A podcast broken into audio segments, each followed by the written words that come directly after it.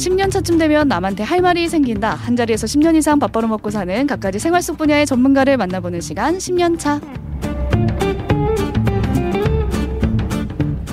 살인 사건 100.1%, 강도 사건 100.4%. 우리나라 강력 범죄 검거율 수치입니다.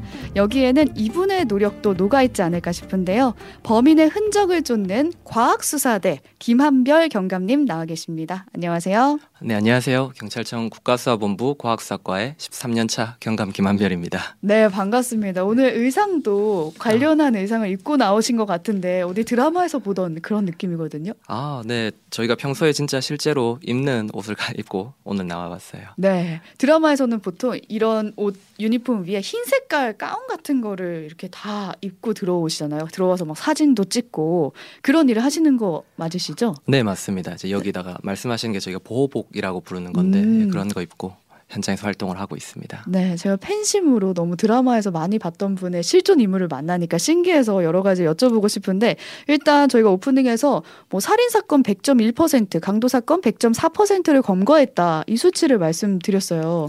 근데 어떻게 이게 100%를 넘을 수 있는 거예요? 아, 네, 그 검거율이 이제 100%가 넘는다는 음. 것은 그 그해 발생한 사건 다 검거하고 그걸 넘어가지고 이제 그 이전에 발생했던 미제 사건들까지 검거했기 때문에 네, 가능한 수치입니다. 아, 그러면 그 해 발생한 사건 플러스 과거의 살인 사건까지 검거를 해가지고 100이 넘는다. 네, 아, 그럼 여기에는 아마 과학수사대의 역할이 또 컸을 것 같거든요. 네. 그리고 관련한 기사도 막 보잖아요. 몇 예. 년 만에 대조했더니 범인이 밝혀졌다. 막 이런 뉴스도 보게 되는데 보통 과학수사대는 정확히 구체적으로 어떤 일을 하게 되는 건가요? 어, 저희가 이제 제일 많은 비중을 차지하는 업무는 이제 현장 감식이라고 그 사건이 접수되면 현장에 나가서 현장 상황을 보고 음. 그리고 이제 증거를 식별해서 수집하는 일단 그 업무가 가장 크고요.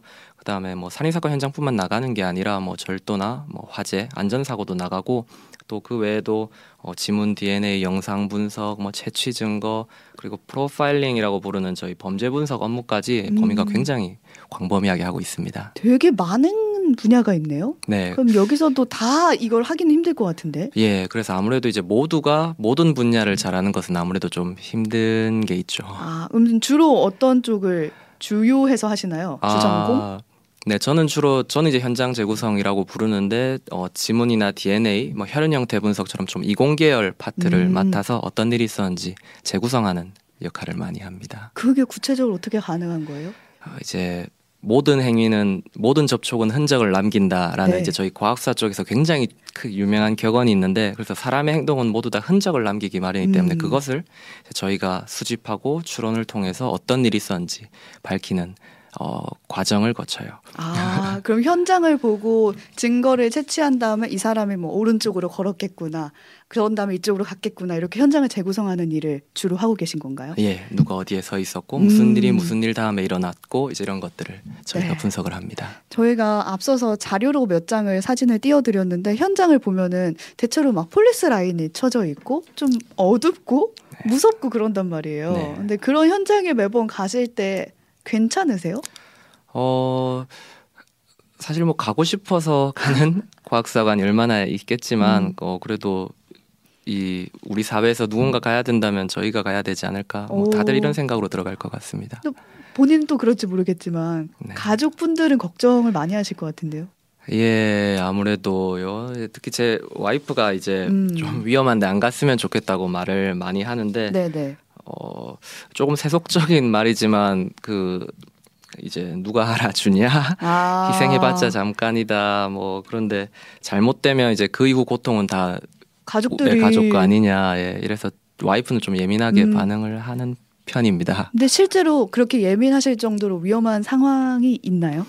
어, 뭐 와이프한테는 이제 그렇게 힘든 현장, 위험한 현장 안 나간다고는 하는데 뭐 저희가 뭐 화재나 이런 곳에 가면 다 타고 까맣다 보니까 네. 머리 부딪히는 일은 예사이고 어. 이제 바닥에 보면 이제 나무를 뚫고 불타버린 나무 사이에 그 못 같은 것들이 아. 있어서 신발을 뚫는 일도 예, 빈번하고 또 최근에는 그 어떤 뭐 감전된 것 같다라고 음. 해서 신고가 됐던 현장이 있었는데 이제 들어가던 과학서관이 어 뭔가 이상하다 해서 그냥 나왔는데 네. 알고 보니까 그 곳에 산소가 다 떨어져서 그 공간이 질식이 되는 공간이었는데 그분은 거기를 아무것도 모르는 채 들어갔다가 정말 운이 좋게 나왔었거든요. 좀만 더 들어갔으면 질식사였겠네요. 예, 그러면 정말 의식을 잃고 만약 거기 쓸 힘이라도 빠졌으면 오. 정말 아찔했던 순간이 뭐 아주 없지는 않긴 않은 것 같습니다. 이 와이프가 들으면 안 되는데 아, 더 캐묻고 싶은데 네. 실제로 다치신 적은 저는 다행히 없었어요. 아, 저는 네. 크게 다친. 적은 없었고. 네. 그러니까 누군가는 해야 하지만 또 누구나 할 수는 없는 일 같거든요. 근데 이 일을 하면서 보람찬 순간도 반대로 있으셨을 것 같아요. 네. 어, 아무래도 주요 사건 같은 게 터지면 저희가 이제 음. 몇날 며칠 좀 밤을 새기도 하고 이제 고생을 많이 하는데 어, 최근에 있었던 것 중에 또 이제 그 불난 집에서 사망한 분을 발견했고 이제 그분이 이제 살해를 당하셨던 건인데 네. 그때도 한 2, 3일 정도 집에 안 들어가고 몇 번이나 새벽에도 현장 가고 이제 증거물들을 분석을 해서 야, 이분이 그 뭐 몸에서 뭐 정액 같은 게 발견된 게 아니었는데 음. 사망하시기 전에 강간을 당하셨구나라는 어머. 거를 이제 입증을 해서 범인이 이제 제대로 죄값을 치르게 한 적이 있었습니다. 그때 뭐 제 마음속으로나마 그나마 이제 좀 그래도 고인을 음. 좀 위로하지 않았나라고 저는 이제 생각을 했었는데 나름 애도를 했다고 네. 그렇죠. 경감님이 아니었으면 아마 그런 것까지는 밝혀지지 않았을 테니까 그럴 때 이제 일에 대한 보람을 느끼시는 건데 그 중에서도 가장 기억에 남는 현장도 있으시지 않을까요? 기억에 남는 아, 네, 네. 13년 동안 예. 일하셨으니까. 제가 보통은 좀 내려놓고 오는 편인데 어 그래도 그 피해자의 고통 같은 게좀 음. 잘 느껴지는 현장이 힘들더라고요. 예를 들면 좀 오랜 기간 동안에 학대 흔적이 보이는 아. 애기들이라든지 아니면 그 아, 제가 혈흔 형태 분석이라고 이제 혈흔을 통해서 어떤 일이 있었는지 볼 수 있는 네. 어, 기법 같은 게 있는데 그 지하 주차장 지하 노래방에서 음. 이제 피해자가 아마 범인을 피해서 이렇게 계, 계단을 절반쯤 올라서 딱 꺾기만 하면 이제 건물 출입구가 보이는 상황인데 음. 아마 거기서 붙들리셨나 봐요. 그래서 그 계단 벽면을 따라서 소- 피 묻은 손이 쭉 아. 있는 게 조금 오랫동안 기억에 남았던 것 같습니다. 오, 그런 기억이 남을 수밖에 없을 것 같은데요. 예, 조금만 몇 걸음만 더 가셨더라면이라든지 네 그런 생각이 들더라고요. 그러면 그런 게 이제 마음속에 남아서 트라우마가 오실 수도 있겠다. 아니면 정신적으로 좀 힘드실 수도 있겠다라는 생각이 드는데 그런 건 괜찮으신가요? 네, 저는 웬만하면 이제 잊고 퇴근할 음. 때 이제 다 내려놓고 가려고 하는 편이라 다행히 아직까지는 네, 아직까지는 괜찮은 것 같습니다. 동료분들은 괜찮으세요? 그쪽 업계 일하시는 분들은 좀 그래도 관리를 받으시지 않나 싶어가지고요. 예, 좀 관리를 받기도 하고 음. 필요하다고 생각을 해요. 이게 저도 지금도 지금 괜찮다고 하고 괜찮다고 하시는 분들도 많이 있지만 그러다가도 가끔 헉헉 하시는 순간들이 있다고 하시더라고요. 예를 들면 음. 자기 딸 또래 학생이 딸 학교랑 같은 교복을 입고 있는 현장을 문을 열었다가 본 순간 그 현장에 못 들어가겠다고 하시던 오. 경우를 봤는데 그래서 저희도 좀 서로 서로 이건 가족에게도 얘기를 못 하는 거니까 음. 서로가 공감해주고 서로가 좀 어, 지지해주는 역할을 많이 하고 있습니다. 네. 이렇게 경감님이 매진해 온 13년간의 그 과학 수사 관련해서 저희가 좀 알아봤거든요. 근데 우리나라 과학 수사 기법이 세계에서 탑급이다 이런 얘기가 있었어요. 그 정도로 뭐 잘 나가는 건가요 지금?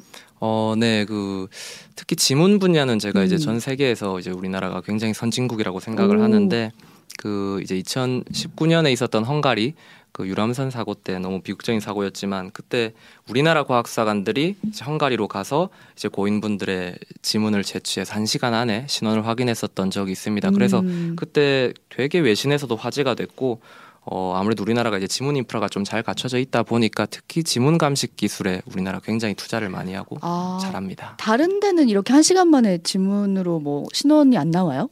예, 일단은 그 거의 전 국민 우리나라 음. 이제 분단 상황이나 좀 특수한 상황 때문에 전 국민 지문 데이터베이스를 가지고 있다 보니까 음. 그 특히 지문에 대해서 초점을 맞추고 하는 거고 대부분의 나라는 어, 전과자 지문 위주로 가지고 아. 있어서 같은 전과자에 대해서 수집하고 있는 DNA에 초점을 맞추는 경우가 더 많아요. 음, 그럼 우리나라 DNA 기술은 어떤가요? 우리나라 DNA 기술도 당연히 물론 탑급인데 그 예전에 설해마을 살인 사건이라는 사건이 있었습니다. 그때 프랑스 부부가 이제 음. 영화 관련해서 어, 용의자가 되었었는데 네네. 그 영화 시신을 우리나라에서 분석을 했더니 이제 그 부모 부부의 이제 자녀다라고 했을 때 음. 프랑스에서 아 이거 못 믿겠다 한국 같은 후진국의 DNA 결과를 믿을 수 없고 이렇게 빨리 나온다니 우리는 못 믿는다라고 해서 이제 우리나라에서 시료를 프랑스로 보낸 적이 있습니다.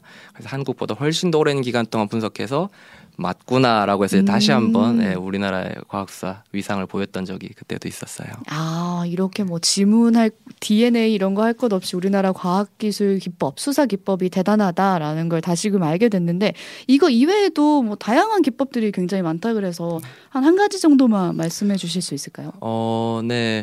뭐 혈흔 형태 분석이라는 기법이 있는데 아까 음. 잠깐 말씀드렸지만 이제 현장에 남겨져 있는 혈흔이 네. 이제 어떻게 생겼는지는 다 물리 법칙을 음. 따르기 때문에 그 혈흔의 생성 어 기전을 보고 어떤 일이 있었는지 재구성하는 기법입니다. 이것으로 제일 유명했던 게 이제 이태원 살인 사건으로 음. 굉장히 유명해졌던 기법이고 최근에도 법정에서 굉장히 많이 활용되고 있어요. 아, 그때는 어떤 식으로 활용이 됐나요? 이 혈흔을 보고 어떤 게 결정적으로 나와서 이태원 살인 사건이 해결된 거예요? 어, 이태원 살인 사건에서 이제 용의자 두 명의 음. 이제 상반된 진술이 이제 핵심 쟁점이었는데 이제 그 중에 어 이제 범인의 진술이 진술에 의하면 네. 이런 혈흔이 생길 수 없다라는 아. 것을 입증하는 게 결정적인 예, 단서가 돼서 그 범인을 미국에서 한국으로 송환도 하고 음. 최종적으로 대법원형 확정까지 받았던 사건입니다. 아, 이때도 과학 수사 기법이 사용이 됐던 거고 네. 이거 말고도 뭐 법 곤충 기법 이런 게 있다고 들었어요. 어, 네, 어, 너무 잘 아시는데 지금 조사를 해왔어요. 아, 예. 법곤충은 이제 사후 경과 시간을 추정하는 데 사용되는 기법인데 이제 사람이 사망을 하게 되면 시신을 먹는 시식성 곤충들이 날아와서 이제 아, 알을 낳습니다. 네. 근데 이 곤충들이 신기하게 이제 특정한 온도에서 이제 자라나는데 걸리는 시간이 어느 정도 정해져 있거든요. 아, 그래서 그 현장의 온도를 이제 역산해서 지금 어, 곤충이 어느 정도 커졌는지를 분석하면 최소 이 정도 이상은 사망한 짓이 경과했다라는 것을 알 수 있는 기법입니다. 지금 자료 띄워드리고 있는데 여기 보면 뭐 번데기는 한 9일 정도 걸린다라고 네. 쓰여 있는 거잖아요. 근데 시신에 번데기가 보인다. 네. 그러면 한 아, 9일 정도 지났구나 이렇게 보는 건가요? 네, 9일 이상 지났다. 물론 이제 환경에 따라서 음. 땅에 있으면 이제 파리가 들어가는데 시간이 걸리겠지만 그냥 오픈돼 있는 곳이라면 9일 정도라고 네. 봅니다. 저 갑자기 궁금증이 생겼는데 혈흔 같은 거 보시면 피를 굉장히 많이 보시는 거잖아요. 네. 그럼 일상에서 뭐 길 지나가다가 어 이건 피인데 이런 것도 보이시나요? 어, 네, 충 분명히 보이는데 오, 그 왜냐면 좀 전문적인 예지- 얘기 지만 혈액이 다른 액체들이랑 점도랑 밀도가 좀 특이한 편이거든요. 그래서 와인이나 이런 걸로는 재현이 안 되는데 어. 그래서 피는 보면 어 이거는 피인데라고 일단 형태에서 짐작하고 물론 이제 화학 검사나 DNA 검사해 보면 피 맞는 경우들도 음. 많았습니다. 어, 신기하네요. 근데 이렇게 사고 현장에 많이 가시다 보니까 안전에 대한 염려라고나 할까요? 뭐 일상에서 아, 이건 좀 불안한데 이런 요소들이 눈에 탁탁 걸릴 것 같거든요. 어떤 게 있으신지. 어 특히 저희가 이제 뭐 주, 저희는 주로 문제가 생긴 현장을 많이 음. 나가는데 특히 가정집에서 많이 보이는 건 이제 화재 같은 게 특히 많이 걱정이 되더라고요. 화재. 예, 왜냐하면 불이 나면 네. 다 타버리니까 뭐 인명도 문제지만 사실 음. 경제적으로도 굉장히 큰 타격을 주기 때문에 어 그런 가정집 화재 대부분의 원인은 이제 전기적 요인인데 그래서 뭐 먼지 같은 거 먼지가 불이 정말 잘 붙습니다. 아, 그래- 먼지가. 예, 그래서 콘센트나 이런 데 먼지도 청소해야 되고 전선도 눌리거나 안 꺾이게 해야 되고 저희 같은 경우는 약간 직업병이라 할 수 있는데 음. 그안 쓰는 콘센트 막이 있으면 막아 둔다든지 아니면 그 콘센트를 끈다든지 이래야 뭔가 마음이 안심이 되더라고요. 아, 그 그게 되게 사소한 건데 네. 뭐 집은 그렇다 치지만 회사에서도 그런 걸 많이 보잖아요. 사실 네. 어, 먼지가 콘센트에 많이 껴 있네. 근데 이제 회사 거니까 안 건드리게 되는 그런 것도 있단 말이에요. 네. 근데 그게 굉장히 위험할 수 있다라는 걸 많이 느끼시는 건가요? 네, 그래서 저희는 굉장히 신경 쓰여서 청, 청소를 해야 안도가 되는 분들이 음, 많습니다. 콘센트는 되도록 막아놓는 게 좋겠네요. 먼지가 안 끼게. 예, 그게 굉장히 좋습니다. 네. 끝으로 10년차 출연자 분에게는 저희가 꼭 드리는 질문인데 다시 태어나셔도 과학수사대 하시겠습니까? 아, 아, 글쎄요. 아, 뜸들이시는 거 보니까 답이 나온 것 네. 같은데요. 굉장히 얘기 많이 실컷 하고 힘들어서 아마 좀 다음 생에는 좀 덜 부담되는 걸 하지 않을 까 싶습니다. 제가 이제 주로 음. 문제 푸는 거나 연구하는 걸 좋아해서 아마 그때는 이공계열 쪽으로 뭔가를 하고 있지 않을까. 오, 지금도 그런 쪽 하고 계신데 그래도 다른 거 하고 싶으신 건가요? 예, 어, 이 너무 사건이나 범죄 어떤 이런 경찰은 굉장히 24시간 사실 대기 상태이다 음. 보니까 어, 조금 순수 연구나 학문 아. 쪽이 조금 더 어, 해보고 싶어요. 안, 예, 어렸을 때부터 꿈이 과학자였기 때문에. 네, 어렸을 때 꿈이 그래서 네. 한번 해보고 싶다라고 하십니다. 직장 동료분들이 혹시 듣고 계실까봐. 네.